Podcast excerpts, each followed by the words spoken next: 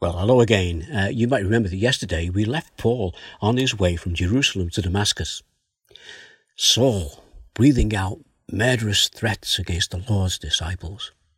Now, you may have noticed that I've been calling him Paul, and here he is referred to as Saul. Now, the reason for this is very easy to explain, and to do that, if we go to Acts chapter 13, verse 9. And Luke writes in the book of Acts, and he says this Then Saul, who was also called Paul. So, the names are interchangeable. Now, remember also that I said that Paul was a Benjamite, and he was also one who had Roman citizenship. And the name Saul is his Hebrew name, and Paul is his Latin name. So let's go back to Paul. Paul, the one who is, at this point, the enemy of Christianity. He's on the Damascus Road. And we can read all about this in Acts chapter 9 and through to chapter, uh, through Acts. But for this morning, let us just say that something unexpected happened to him. Something that would change his life and would completely turn him around and send him into the opposite direction to which he was going. Now, you might have heard the phrase, he had a Damascus experience. And this phrase means that a person has had a sudden insight that radically changes their beliefs. And that phrase actually originates from what happened to Paul on that day on the road to Damascus.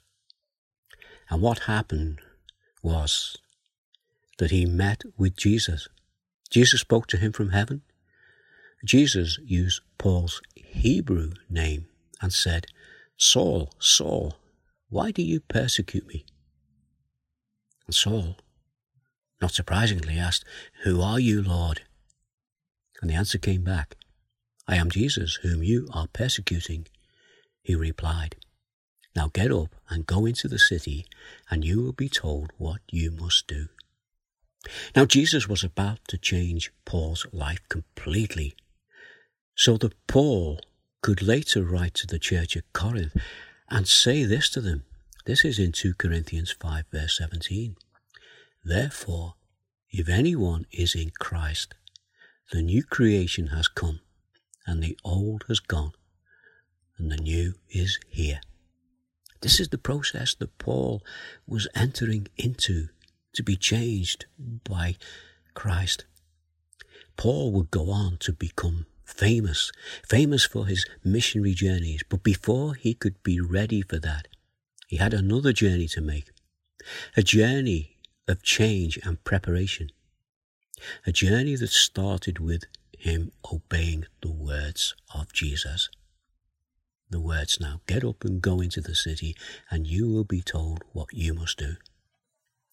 You know, Jesus continues to change lives as he always done, always has done, changing the lives of those who believe his words, those who put their trust in him as they follow him, just as Paul is about to do. And Paul's got a lot to learn, but he's in good hands. He's in God's hands. That's just a thought for us this morning. And let's just take with us the words of this uh, hymn written by Marilyn Baker. Jesus, you are changing me by your Spirit. You're making me like you, Jesus. You're transforming me that your loveliness may be seen in all I do. You are the potter and I am the clay. Help me to be willing to let you have your way. Jesus, you are changing me as I let you reign supreme within my heart. This is what's happening to Paul. Let's pray. Oh, Father, we pray that this is what's happening to us, that we have accepted who you are, as we have, we have accepted you as our Saviour.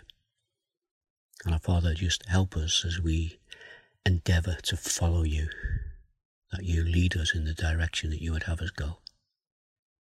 And our Father, we bring these things before you in the name of Jesus. Amen. Amen.